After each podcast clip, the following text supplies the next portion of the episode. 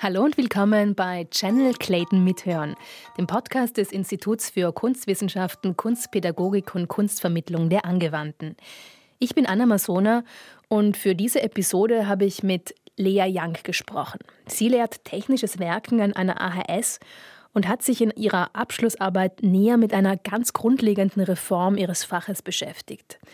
Für ihre Arbeit hat sie noch etwas gemacht. Lea hat nämlich ausprobiert, wie man die Methode Design Thinking in der Schule unterrichten kann. Viel Spaß!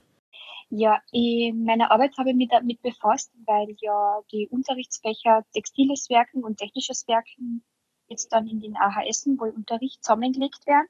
Da hat mich sehr interessiert, wie schaut denn dieses Unterrichtsfach überhaupt in der Praxis aus? und habe dazu eben eine Praxisforschung durchgeführt mit einer ersten Klasse in technischen Werken. Genau, und dann haben wir uns eben mit dem Thema befasst. Wir sind ins Altersheim gegangen mit der ersten Klasse und haben dort ähm, die älteren Menschen nach ihren Wünschen und Bedürfnissen gefragt, also die Schüler. Das war so auch so wie jetzt so ähnlich so ein Interview und die Kinder haben eben die älteren Menschen kennengelernt und haben sie gefragt, was sie gerne hätten, was eventuell ihren Alltag erleichtern könnte ähm, oder was ihnen Freude bereiten würde und so ein bisschen auch die Person kennenlernen, also auch über die Person selbst. Dann haben sie sich so unterhalten und es war recht witzig, weil wir sind alle auf einer großen Tafel gesessen mhm. und zwischen den älteren Menschen sind immer die Schülerinnen und Schüler gesessen und dann haben die halt untereinander auch immer zugehört, was die anderen so gesagt haben. Und viele ältere Menschen haben sich nicht entscheiden können. Und dann haben sie gehört, da hinten sagt jemand Nackenkissen. Und dann wollten sie das auf einmal auch haben. Und somit sind wir so statt sehr viel individuelle Werkstücke kommen auf nur zwei verschiedene. Okay. Ähm, genau, also da haben elf Seniorinnen und Senioren haben mitgemacht. Und es hat eben nur zwei verschiedene Werkstücke sich ergeben. Also die Hälfte wollte Sekatürschilder haben und die Hälfte wollte Nackenkissen haben. Okay. ja. Und eigentlich hätte es aber sein sollen, dass jeder irgendwas anderes haben wollen würde, aber das weiß ich jetzt, weil das nächste Mal würden wir das dann in getrennte Räume oder so machen, dass dann wirklich was Individuelles entsteht. Wir haben die Design Thinking ähm, Methode angewendet. Das ist also so eine prozesshafte Methode, um empathisch zu designen, die eben so nach verschiedenen, also nach mehreren Schritten eben abläuft. Und nach den Schritten sind die Kinder eben vorgegangen. Und ja, wir haben halt einmal, das war jetzt dann so quasi ein Pionierversuch. Also die Kinder haben halt davor einfach nur eine kurze theoretische Einführung gekriegt und dann haben sie es noch einmal gegenseitig geübt, ob sie es richtig verstanden haben. Und dann, wo wir dort waren, haben wir eben geschaut, schauen wir, was passiert, schauen wir, was rauskommt. Genau, und dann sind eben so die Sachen entstanden. Nur kurz, weil ich habe Design Thinking öfters schon gehört. Ähm, was, was muss ich mir darunter vorstellen? Ja, äh, es ist eine Methode eben, um empathisch zu designen. Also quasi, dass man jetzt nicht einfach nur denkt, okay, was brauchen die Leute, ich design jetzt etwas und halt aber keine Rücksprache zu den Kunden, sondern da geht es wirklich darum, dass der Kunde alle Anweisungen gibt und man macht dann für ihn. Also quasi die, das sind noch fünf Schritten. Der erste Schritt ist empathieren, also quasi die Person kennenlernen, die Person verstehen und schauen eben, was sie überhaupt braucht und quasi, wo sind die Wünsche und ähm, Bedürfnisse. Und dann der zweite Schritt ist eben zu definieren, okay, was braucht jetzt die Person und klar mal festzumachen, wo sind die Grenzen, worauf kann ich mich einlassen, was können ich jetzt für die Person eben erstellen, also quasi in dem Fall eben jetzt dann eben das Türschild oder das Nackenkissen.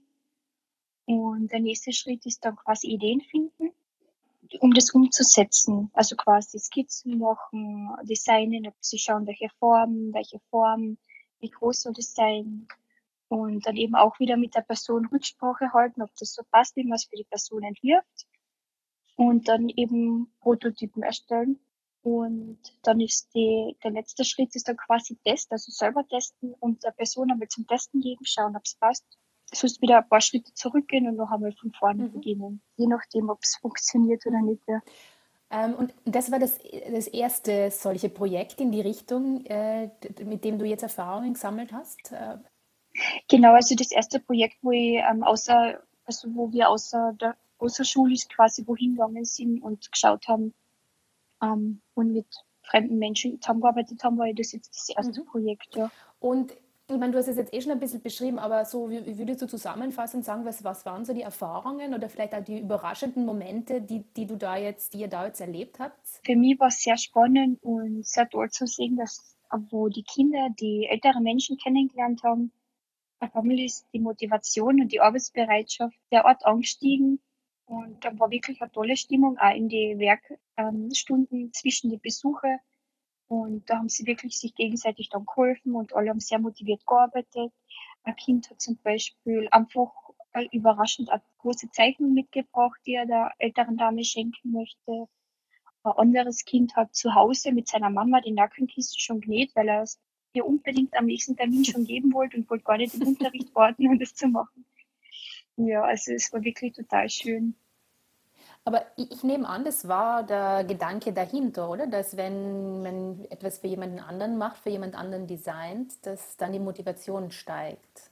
Genau. Und nachdem ich das halt noch nie gemacht habe, habe ich nicht gewusst, wird es bei denen jetzt auch so sein oder nicht. Und das war sehr schön, dass es sogar noch, ähm, also meine Erwartungen überstiegen hat. Also wirklich war sehr toll, das mit anzusehen. Und die waren wirklich sehr begeistert und haben sich gefreut und haben sich die Namen sofort gemerkt von den Personen.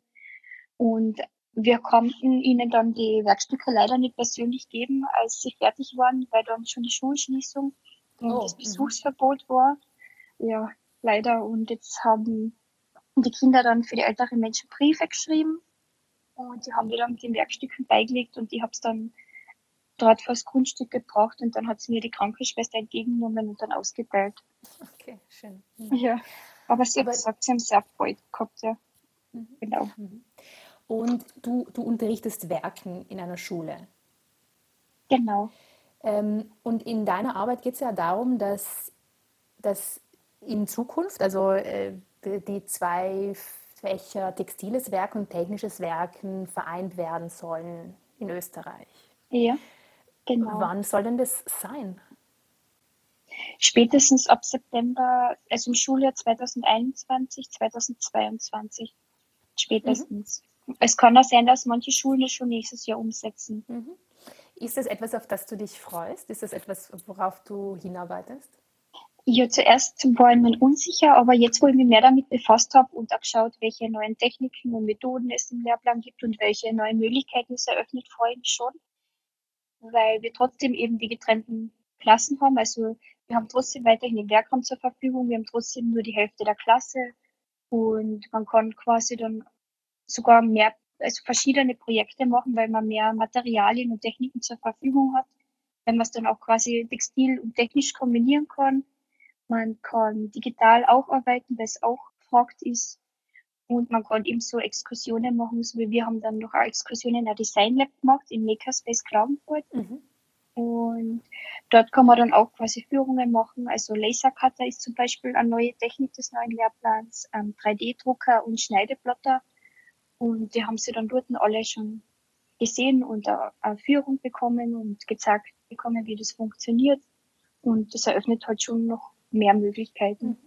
Und was ist denn so übergeordnet vielleicht die Idee dahinter, wenn man die zwei Fächer jetzt zusammenlegt? Damit möchte eben entgegengewirkt werden, dass die Kinder sich nicht mehr entscheiden müssen, sondern dass sie eine größere Variation quasi ähm, beigebracht kriegen, dass sie sowohl technisch aus als auch textil in den Bereich quasi ähm, Techniken erlernen und dass, dass die Kinder eben sich nicht mehr entscheiden müssen. Darum geht es hauptsächlich. Und dass eben diese veralteten Rollenbilder, dass das Ganze aufhört, weil es gibt immer noch eben, dass sich hauptsächlich nur Mädchen für textiles Werken entscheiden. Zumindest in den Schulen, die mir bekannt sind und von Kollegen und so und was ich selbst erlebt habe. Wie gestaltet sich denn diese Umstellung jetzt so generell? Also gibt es da ähm, auf der Seite von den Lehrenden, gibt es da viel, gibt es auch Herausforderungen bis Widerstände oder wie sehen das alle so wie du, dass sie sich darauf freuen? Wie, wie ist das? Es ist sehr unterschiedlich. Also ich kann jetzt nur von Kollegen erzählen, ähm, mit denen ich bisher gesprochen habe. Also die Älteren finden das jetzt nicht mehr so toll, dass sie sich nach so vielen Jahren in der Praxis noch umstellen müssen, vor allem die, die jetzt überhaupt keinen Bezug zu Textilien haben. Mhm. Und dann ist die nächste Frage eben, wie gestaltet man dann die Werkräume, wenn jetzt plötzlich auch zum Beispiel noch Nähmaschinen im technischen Werkraum kommen, wegen der Sauberkeit und den Staub und auch die, die Tische sollten ja möglichst glatt sein, dass man die Stoff schön auflegen kann, dass nicht irgendwo mhm. was hängen bleibt oder einreißt und so sind halt ein paar Schwierigkeiten und halt auch, dass man einfach schaut, wie gestaltet man das jetzt, in welchen Räumen wird es jetzt wie umgesetzt. Andere Kolleginnen und Kollegen haben, haben von Online-Schulen wieder gehört, dass es so umgesetzt wird, dass manche trotzdem das getrennt haben und eben dann halbjährlich nur Textiles und das andere halbe Jahr nur technisch haben. Ist aber eben der Sinn und Zweck dahinter. Also das ist je nach Rahmenbedingungen und Möglichkeiten in der Schule wird es schulautonom quasi dann umgesetzt. Ja, an alle Kolleginnen und Kollegen, die bisher eben nur eines der Fächer unterrichten, würde ich sehr ans Herz legen, eben auch einfach sich zu informieren, Fortbildungen zu besuchen und einfach nicht negativ daran, also nicht negativ an die Sache heranzugehen, sondern einfach zu versuchen, so gut wie möglich mit dem neuen Fach dann klarzukommen und einfach die Möglichkeiten und Chancen nutzen, die man dann dadurch hat. Das war Lea Young über Design Thinking in der Schule und das neue Fach Werken. Den Link zur Arbeit von Lea findet ihr in den Show Notes. Channel Clayton ist ein Format des Instituts für Kunstwissenschaften, Kunstpädagogik und Kunstvermittlung von Florian Bettel und Lidi Schäfknecht. Ich sage vielen Dank fürs Zuhören und vielleicht bis zur nächsten Episode.